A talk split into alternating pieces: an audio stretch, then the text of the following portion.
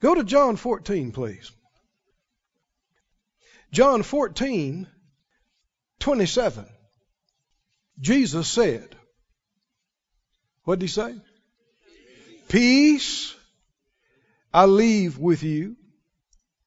My peace I give to you. If he gave it to you, you ought to be enjoying it, don't you think? Not as the world giveth, give I unto you. You cannot find this peace through any intellectual, psychiatric treatment, psychotherapy. You cannot find this peace through any alcohol or through any drug. You cannot find this peace through accumulation of possessions or through sex. Did you hear me? You cannot get this any other place or other way. The world seeks for this peace. Nobody wants to be tormented. Nobody. Don't care what language they speak, what religion they claim to be. Nobody wants to be tormented. That's why so many people are in bondages and sin because they're doing stuff to try to find some satisfaction and some release and relief. They want to get high so they can mellow out and lay back, kick back, float. but you can't find it in a pill. Oh, you can do some weird stuff to your brain and your body chemistry, and you can have some strange sensations. But I'm telling you, for every good one you have, you're going to have more of the bad. And you can drug yourself until you pass out in a coma, but that don't mean you got peace. You can drink till you pass out. It doesn't mean you got peace. You can dull yourself and confuse yourself until you can't tell who you are, whether you're coming or going, or mess up all your understanding, but that is not the same as being in peace. That's just being confused and bewildered and dulled, muted. But Jesus has already given us what the lost world is looking for and what confused and scared Christians are still looking for. It's already belongs to them. What? My peace, he said. Give I unto you, not as the world gives. What are he going to say? Because he's already given us this peace, he expects something and requires something of us. Head of the church talking again, right? What did he say? Let not your heart be troubled, neither let it be afraid. So if we are afraid, it's because we let ourselves get that way. And we didn't have to, we shouldn't have. He told us not to. True or not? True. So it's a very important thing to learn that nothing, no one can force you to be afraid. Did you hear me? Not the devil himself.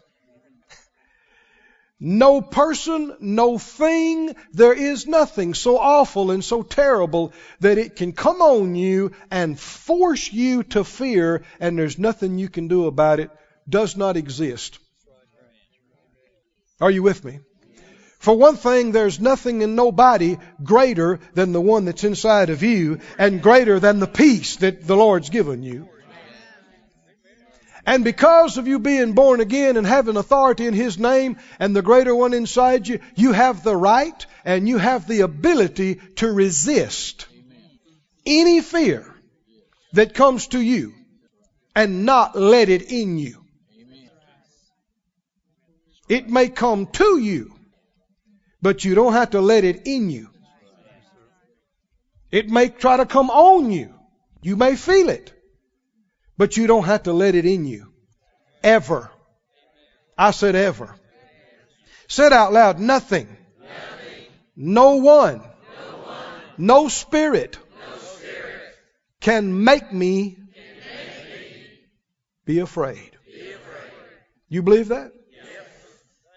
If you get afraid, if you get troubled, it's because what? According to Jesus, you let it. You let it in. Which means you didn't have to. Now, we've learned that it's a spiritual law that your fears come on you. Haven't we? We've learned that you got it within your power, and I do, to resist fear and never let it in us. We've learned that acting on a fear is just one of the most dangerous things you can do in the whole world. Acting in faith allows miracle power of God to be manifested. Acting on a fear gives the destroyer a legal right to manifest destruction in your life. That's why your fears come on you. But one thing that I'm seeing more clearly is that the people of God are yielding to fear in ways they're not recognizing or acknowledging. Do you understand there's a lot of fear in the body of Christ? Oh man, a lot of fear. Is it a problem? It's opening the door to the destroyer. It's hindering God's moving in people's lives. But people are yielding in ways that I don't think they're connecting, that they're, you know, putting the dots together, so to speak. There's a lot of talk nowadays about staying connected and connectivity. And a lot of it has to do with technology and through the internet and stay connected.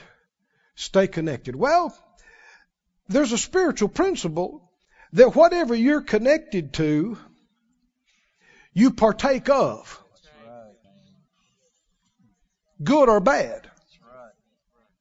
Whoever you're joined to, whoever you're connected to, you're not just connected to them, but now you're connected to whatever they're connected to. And vice versa. That can be a very good thing, and it can be a very bad thing. The Bible talks about Jehoshaphat, who was a, who was a good king, but he messed up by joining himself to Ahaziah, who was a wicked king. Don't turn there, but just listen in 2 Chronicles 20, said he joined himself with him and made ships. And uh, the prophet prophesied against Jehoshaphat, said, Because you joined yourself with Ahaziah, the Lord has broken your works. And the ships were broken and weren't able to go to Tarshish. How many know it's a heavy investment to build ships? And all of them got destroyed before they ever left port. That's a huge loss. And who's to blame? Jehoshaphat was why? He joined with the wrong people. Does it make a difference who you hook up with? So that's what the Bible's talking about when it says, don't be yoked together with unbelievers. And you read in the book of Revelation, the scripture said to the people, come out of her, talking about the wicked city, come out of her lest you partake of her destruction. If you're joined with her, you're going to get a taste of what she's going to get. Even if you're a good person.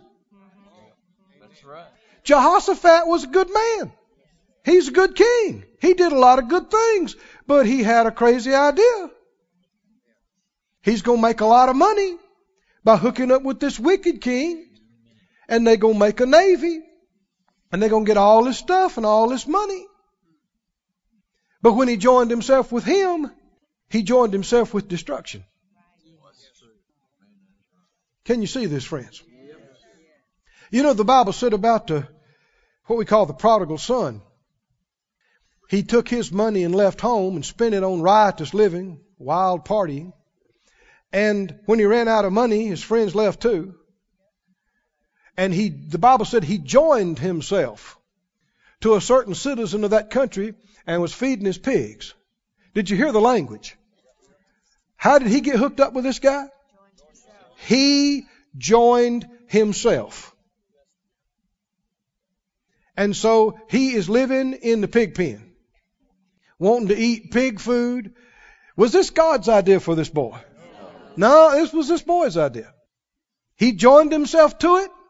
Now he's partaking of what this guy is living in because he joined himself to it.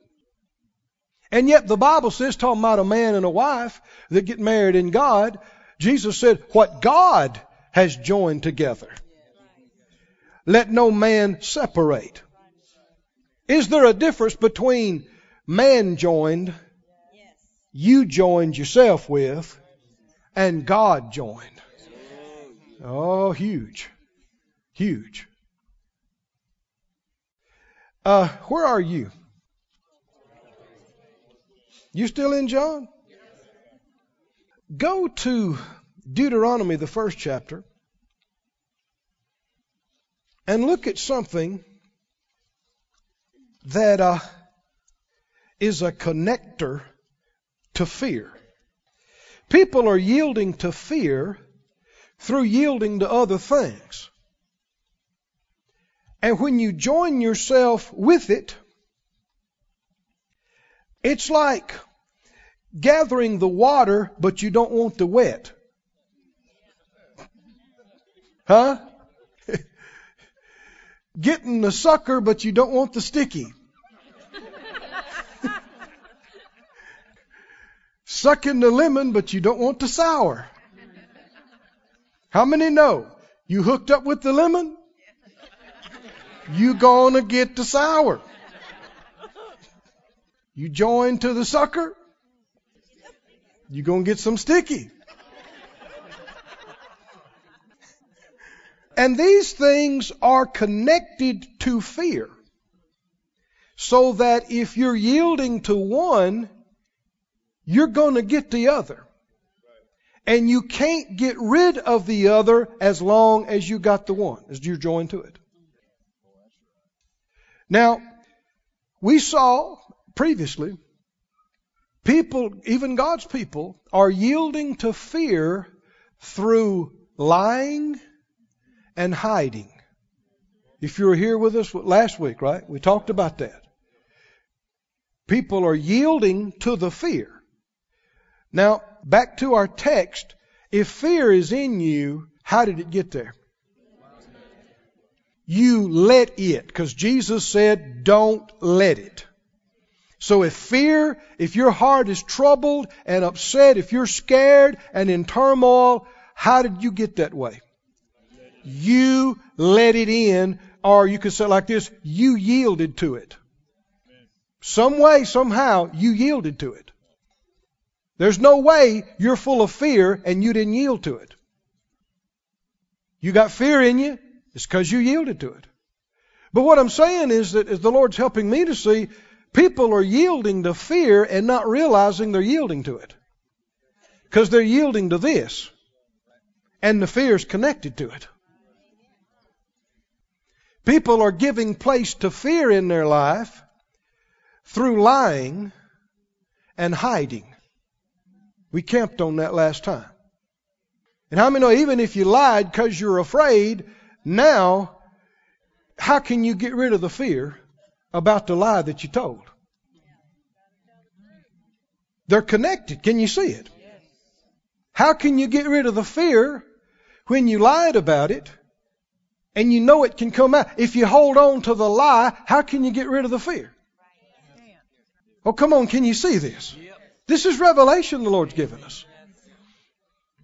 If you hid it and covered it and you know it's wrong, can you get rid of the fear while you're covering it? No. You can't. You can say, I rebuke the fear. You can say, I resist the fear. But the truth is, you're yielding to the fear by covering and lying. So no matter what's coming out of your mouth, your actions are talking louder. You can't give place to it and yield to it and say, but I don't want it. The fear comes with the lying and the hiding. And here's something else that the Lord has shown me that's happening a lot. Did you find Deuteronomy 1?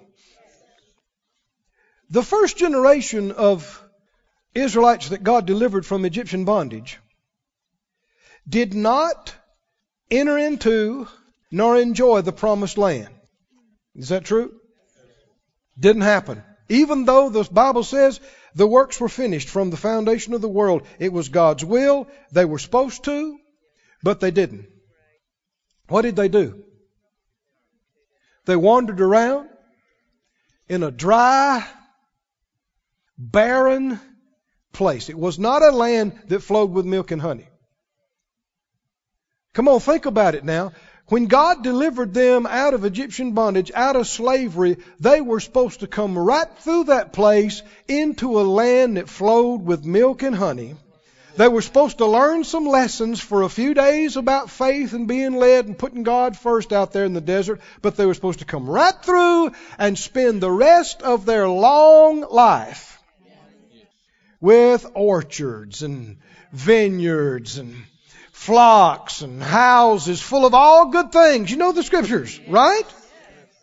I mean a rich, full, enjoyable life. Materially and spiritually. And it didn't happen. It didn't happen. They lived in a dry, bleak, hot, uncomfortable, barren wasteland where they subsisted. The remainder of their short, tormented life. And they're God's people. They're His chosen. Now, when they came to the place of entering into the promised land, you're there in Deuteronomy 1, just hold that, go to Numbers 14. We'll put more of the story together. I'm trying to save time, but don't want to rush too much. Numbers 14, and then again in Deuteronomy 1, describes what happened there. And this is not just a history lesson. 1 Corinthians tell us that they're examples for us. 1 Corinthians 10 tells us that what happened to them happened as examples for us. And Hebrews talks about that we're to watch. Lest the same thing happen to them, happen to us. Lest, you know, opportunity of us entering into the rest of God, we miss it too through unbelief. Why did they not go in? Why did they not enjoy the riches and blessings of God's plan and promises? Why? We know fear was a part of it, don't we? Big part. Fear and unbelief. We know it. But I want you to see what it was connected to. This is the thing the Lord showed me today in a clearer way than I ever seen it before. Yes, it was the fear. Yes, it was the unbelief. But notice what it was connected to that caused it so they couldn't get rid of the fear. How many know Psalm 34 talks about it? I cried to the Lord. He heard me and he delivered me from all my fear. I don't care how much unbelief you're in. I don't care how much fear you're in. God can deliver you from all of it. Can't He? If you'll come to Him and do the right thing, He can get you full of faith Amen. and free from fear. Can't He? I don't care if you were the worst worrier and the worst fearer around. You can get free. You can get free from fear. And instead of being full of fear, you can get full of faith. But, this connector thing I'm talking about, if you're holding on to the thing that we're going to see and won't turn loose of it, it causes you so that you can't get rid of the fear because they're connected. And in yielding to one, you give place to the other. Now we know what happened. Did they ever get free from their fear and unbelief? No. Never did. They wandered around out there in that hot, bleak, dry, barren place. Year after year after year after. How many know 40 years is a long time to live a miserable life? No luxuries, no niceties, no comfort, no place of your own, not able to build on anything. And none of this is the will of God. None of it. And finally, they all died out there. Every one of them. Except for Joshua and Caleb. So I'm asking you again, did they ever get free from their fear and unbelief? Never did. If you read the whole story, it's obvious they never did because other things came up while they were out there. And if anything, they responded with more fear and more unbelief. It's a sad story. We've heard it so many times, it's familiar to us, but it's a very sad story. But I want you to see this connector we keep referring to. Numbers 14. Well, in Numbers 13, they had sent the spies and they came back from searching the land and they said, man, it's a great land, it's a great land. But the majority of the spies said, oh no, we can't take it. The people are big and the walls are tall and we're not able to. They brought up an evil report. Chapter 14, verse 1. All the congregation lifted up their voice and cried, and the people wept that night. And all the children of Israel murmured against Moses and against Aaron and the whole congregation, and they said to them, Would God that we'd have died in the land of Egypt, or would God we'd have died in this wilderness? Why has the Lord brought us to this land? To fall by the sword, and so our wives and children should be a prey. Were it not better for us to return to Egypt? And they said one to another, Let's make us a captain and let's go back to Egypt. Is fear and unbelief the only problems they've got? What else is going on here? You said it. Rebellion. They have heard the plan of God and they said, forget that. We're going to get us a new leader. And we're going back to Egypt. Now you'll see this over and over and over again. But a bigger problem they had than fear and unbelief was rebellion. And when they yielded to the rebellion, it brought the fear in. Did you hear me? Yes. Keep reading this. I want you to see it from the Word here. Moses and Aaron fell on their face before all the assembly. Verse 6 Joshua the son of Nun, Caleb the son of Jephunneh, that searched the land, they tore their clothes. And they said to the company, The land which we passed through to search it, it's an exceeding good land. If the Lord delight in us, He'll bring us into this land and give us a land which flows with milk and honey. Only what? Only what? Rebel not against the Lord. Now, friend, this is what I want you to see. Fear is not the innocent thing so many have thought it is. Fear is not innocent like so many think. They think if you're afraid, well, bless your heart. You need a hug. Because they're just scared. Yeah, but why are you scared? If, go back to our text, if you, me, anybody is scared, particularly we're talking about children of God now, Christians, if we're scared, how do we get that way? We let it in. We yielded to it. So are we totally innocent in this thing? No. We let it in. We need more than just a hug.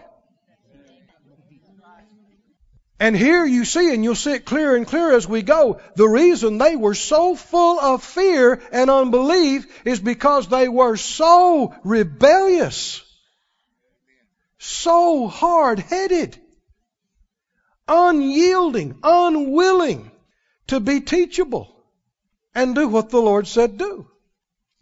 And in yielding to this rebellion, when you join yourself to one thing, you just joined yourself to what is hooked up to it. And rebellion and fear are connected. It's really an eye opener when you realize what the devil has portrayed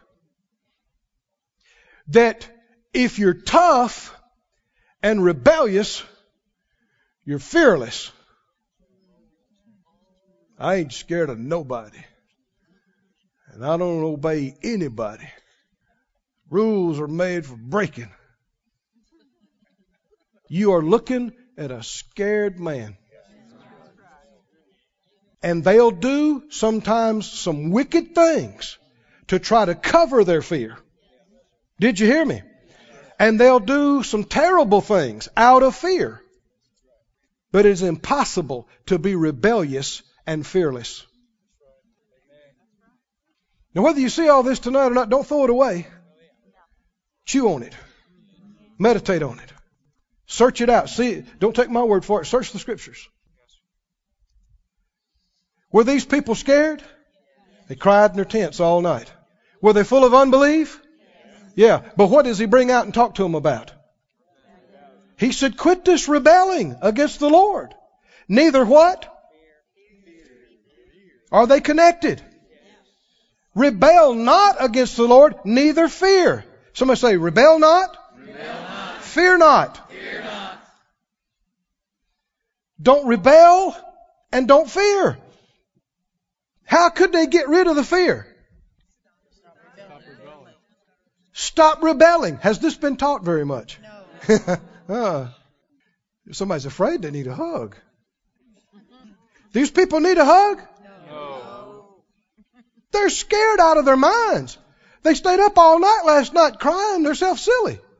They really are terrified of dying. Do they need a hug? No.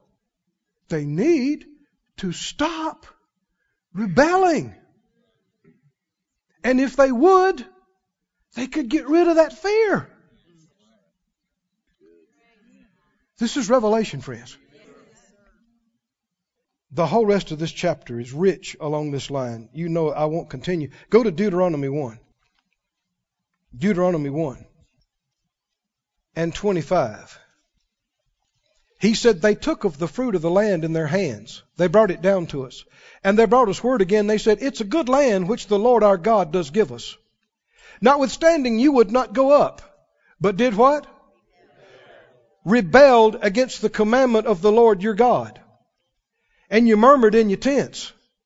Verse 28 says he, they discouraged the hearts of their brethren. Verse 29, I said to you, do what? Dread not, neither be afraid. Are the two connected? The rebellion and the fear, are they connected? But this is, the enemy's been able to cover this up. He's been able to hide this. Like I said, one of the clearest examples of it is the tough guy persona. Rebel against everything. Ain't scared of nobody. It's a lie. I said it's a lie. The rebellious man is full of fear. They do stupid stuff to try to prove they're not. But they're still full of fear when everybody goes home and they lay down at night by themselves. Because they're connected. You can't yield to the rebellion and not get to fear. And if you want to, no matter how much you want to be rid of the fear, you can't get rid of it while you're holding on to the rebellion. Do you see it? Let me just read some of these to you. Don't try to turn there. See how many times he referred to this. Deuteronomy 9, he said, uh, verse 6, he said, Understand the Lord your God is not giving you this good land to possess it because of your righteousness, for you are a stiff necked people. He said, verse 7, You have been rebellious against the Lord. He, verse 23, you haven't hearkened to his voice. Verse 24, he said, You've been rebellious against the Lord from the day I knew you. From the first day we met. You've been rebellious this whole time till now. So now, in examining this, I could read you another half dozen scriptures that said the same thing. Have you read the Old Testament? How many times does it refer to them as stiff necked, stubborn, rebellious? Over and over and over again. Why did they die out there in that dry, bleak place? We know unbelief kept them out. We know fear of the giants, fear of the walled cities. We know that kept them out. But that's not the whole picture, is it? Why are they so full of fear? Why are they so faithless and full of unbelief? Because when you yield to rebellion, you let it all in. Oh, do you see this, friends? When you yield to rebellion, who is the most rebellious of all? Satan himself. He's the original rebel. And when people sashay around and talk about what a rebel they are, it's really ignorance. How ignorant can you be? Nobody should ever want to be a rebel about anything. You're saying you want to be like the devil. Oh, there's some confused, ignorant folks in these areas. They think, well, you know, I'd rather rule in hell than serve in heaven. Most of my friends are there anyway. We'll party. Might be a little hot, but hey. Stupid. Stupid. Stupid. What can you say? If they were dropped in hell right now for 30 seconds and then lifted out, when they quit screaming, they would never say such a stupid thing again. Ain't nothing funny about hell. Ain't nothing cool about hell. Literally or figuratively. And to be a rebel is to be a scared person and a weak person. Oh, you can try to hide it all you like. You can hurt people. You can be mean. You can be cruel. It doesn't change the fact that you're full of fear. And you cannot get rid of the fear as long as you yield to the rebellion. Look with me at somebody that personifies this in 1 Samuel 15. 1 Samuel 15 tells us about a man named Saul. You remember Saul? Saul was big guy. He was warrior. He was a fighting man. And he was a rebel. The golden text on rebellion was written about him. If you set up, he's going to say down. If you say do it, he's going to say no. And he's big and he's bad and he don't care. And at this point, he's become king. And nobody can tell him anyway different. But God, through the man of God, told him to go do something. Told him exactly what to do and how to do it. A campaign. And he went and did it, changed it all up, did it like he wanted to. How many understand modification is disobedience? Well, I just changed it a little bit. Rebellious. Well, I did it. You know, I mean, it got done. Isn't that what counts? No. That's not all that counts. By a long shot. No. No. When the man of God confronted him and said, Why did you do this? God told you something to do. Why did you do it? He said, We didn't do it. Somebody said rebellious. How many know when a man of God like this asks you a question like that, you ought to be on the floor. You ought to be on the floor, repenting before God, praying that you'll get mercy on this deal. He's up in his face, arguing with him. Now let's, but what we've learned already, what else do we know about Saul? He's a fearful man. The more rebellious a person, the more full of fear they'll be. And can't get rid of it. I don't care how much they pray. I don't care how much people cast out of them or lay hands on them. I don't care how much they fast. You can't get rid of the fear till you stop yielding to the rebellion. And finally, when uh, the man of God told him, Well, let me tell you what the Lord told me. He's found him somebody else that'll obey him. He's taking the kingdom away from you. He said, Well, I did it because I was afraid of the people. Fear. I feared the people. Sometimes we've kind of read over that and said, Ah, you know, he didn't. Well, he said he did, and the Bible said he did.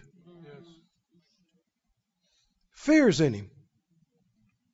Well, without going through all the chapters and the verses, the Bible, well, let me just read it to you. The Bible said after that day, you know, he grabbed a hold of Samuel's clothes and tore them and is going to make him stay with him and honor him before the people. Why is he doing this? Oh, he's tough. He's bad. He's going to make you. Why is he doing it though? He's full of fear. He's full of fear that he's losing everything. And he is. Because your fears will come on you. And isn't it a terrible situation that the fear is just filling uh, him up? The fear is increasing in his life and he can't get rid of it.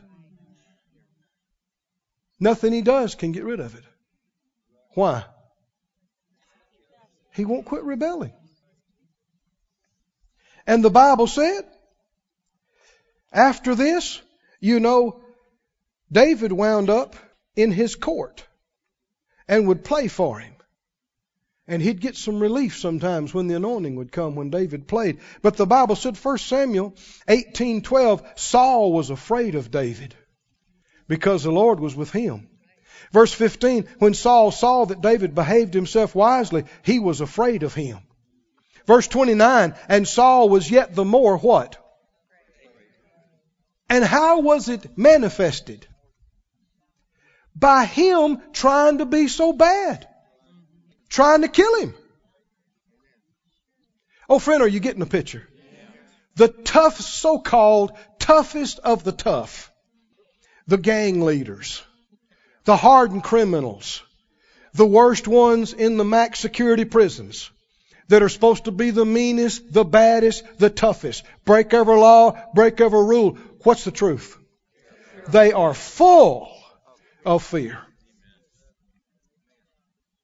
That's why some of them sit around and get to thinking about it and go kill their best friend, afraid they might tell the law something on them. Kill their only friend. Cause themselves untold pain and can't get free from it. It's just going to get worse and worse. The more you rebel, the worse it's going to get.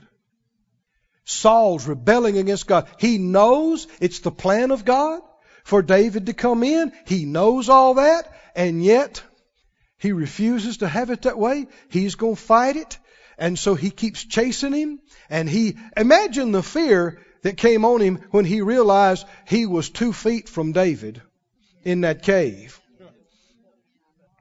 Or when he was asleep and they got close enough to take what was right by his head and never woke him up and called on him and said, Hey, basically, we could have killed you any time. And the culmination of it came, he's so full of fear, he goes to a witch and tries to get her to find out because he can't hear from God. And she tells him, You and your boy's going to die tomorrow in the battle. Through the experience. And the Bible said he was so afraid. It sounds like he went into shock or something. He was kind of paralyzed. First Samuel 28 5, when he saw the host, he was afraid. His heart greatly trembled. He's the big tough guy. His heart's trembling. And verse 20, when he heard about that, he fell straightway along the earth. He was sore afraid. There was no strength in him. He was so afraid, he's paralyzed. And the next day, all his fears came true. The Philistines killed him, him and his boy. Can you see the torment in his life? From that day of him rebelling against God and against the man of God, every day after that concerning David and concerning his future and his life, the fear just kept growing in him until he was out of his mind. his heart shaking in him, paralyzed, laying on the floor, don't even have enough strength to get up. That's how much of a panic and terror this man was in. And he's also the one that the verse was written about. Rebellion is like the sin of witchcraft. It was written in reference to him. Can you see this, friends? Go with me to Psalms, please. Psalm 68. Does the Lord want us to be completely free from fear? Free from unbelief? Psalm 68 and 6 reveals a law, a truth.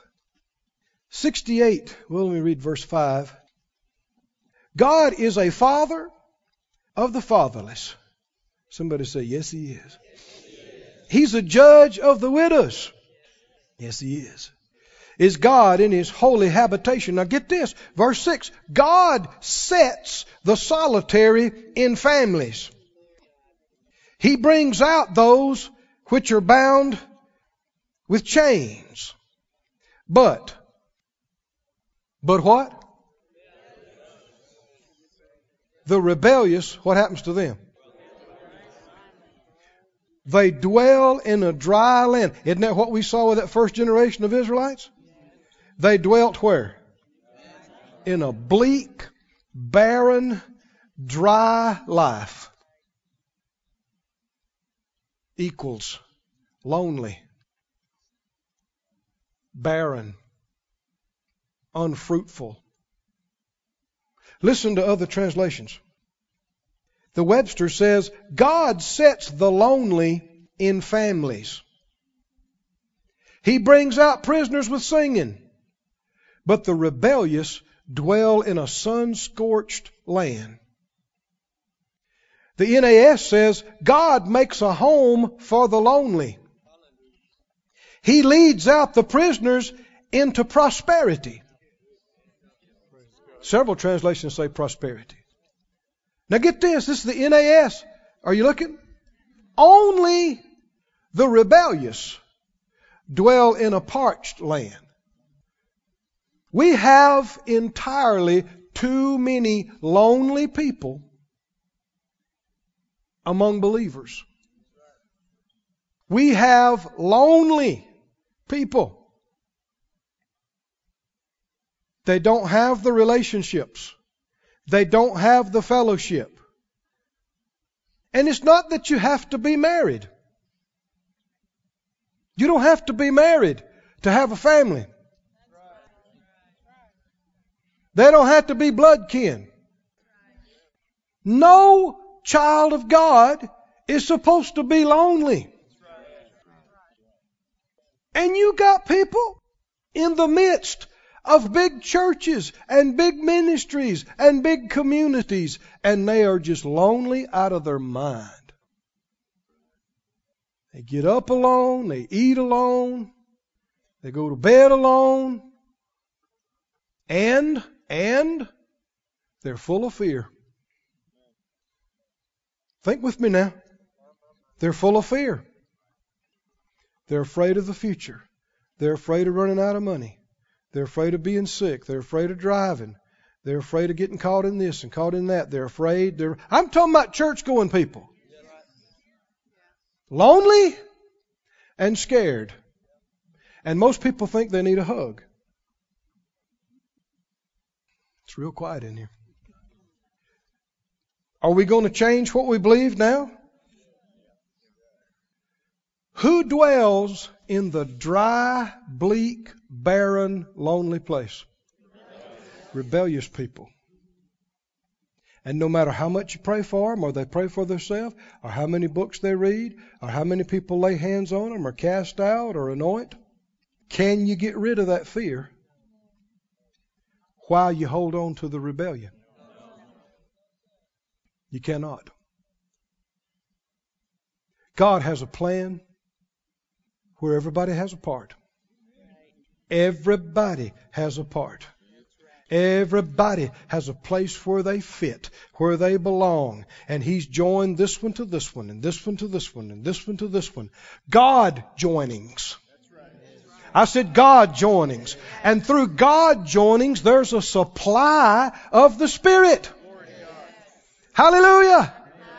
And you might live by yourself, and you might do some things by yourself, but you're not supposed to be the Lone Ranger. You're supposed to have friends. You're supposed to be involved in things. You're supposed to have family in the family of God. And if you got nobody, it's you. I said, it's you. There's some things the Lord's told you to do, and you wouldn't do. There's some things He told you to be a part of, and you wouldn't do it. And when you say, no, I'm too scared, I don't want to, no, I can't do it, no, then you're rebelling and won't listen and won't do. And if you rebel, what's joined to that rebellion? Fear. Can you get rid of it now? No. And if you keep yielding to it, it's going to get worse and worse and worse and you will dwell in a dry, lonely, unfruitful place. And you can blame God, you can blame other people if you want to, but it's not true. Did I read scriptures tonight or did I just make all this up? Let me read you some more. I like this. God makes a home for the lonely. God sets the lonely in families. Is this word true or not? Yes. Is it true or not? Yes. So if you're lonely, you have a word from God. Yes. Don't you? What? That you're not going to stay lonely. That He's going to set you in a family. God's word translation God places lonely people in families. He leads prisoners out of prison into productive lives. But rebellious people must live in an unproductive land. The English version, He gives the lonely a home to live in and leads prisoners out into happy freedom. But rebels will have to live in a desolate land. The Living Bible, He gives families to the lonely. He releases prisoners from jail, singing with joy. But for rebels, there is famine, and distress, and you can't get out of it. Can't get rid of the fear as long as you hold on to the rebellion. How many remember Isaiah 119? If you be willing and obedient, that's the opposite of unwilling and disobedient. If you're willing and obedient, you'll what? You'll what? You're not dwelling in a dry, bleak place. Nah, nah. You are eating the good. You are wearing the good. You're living the good, enjoying the good with other people. The good life that He's made ready for us. But that's not the, the very next verse. Very next verse. Verse 20 says, But if you refuse and rebel, what'll happen? You'll be devoured consumed. Is being rebellious a serious thing? Yes. Is it? Yes. I don't just want us to talk about this tonight. If it's been this way, how many think it could change tonight? Yes. If you've been rebellious, and if you have, you just need to admit it. Don't you? You just need to admit it. I've been hard headed. Won't listen to anybody. And realize that's why you've been so lonely. That's why you've been so full of fear. Unable to get free from it. What if you'd come and humble yourself before the Lord tonight? What if you'd do that? Would it be worth it to finally get that fear out of you and to get that torment out of you? To finally begin to have fellowship with people like you're supposed to have. Finally, begin to have the right connections and joinings and relationships and fellowship that you're supposed to. Would it be worth it? To quit being so lonely. Lonely is torment. You're not supposed to be lonely. Do you believe it? Stand on your feet, please. This ministry has been brought to you today free of charge by the partners of Moore Life Ministries and Faith Life Church. If you would like to help send this word to others at no charge, you can become a word sender today. For more information, visit our website at moorelife.org.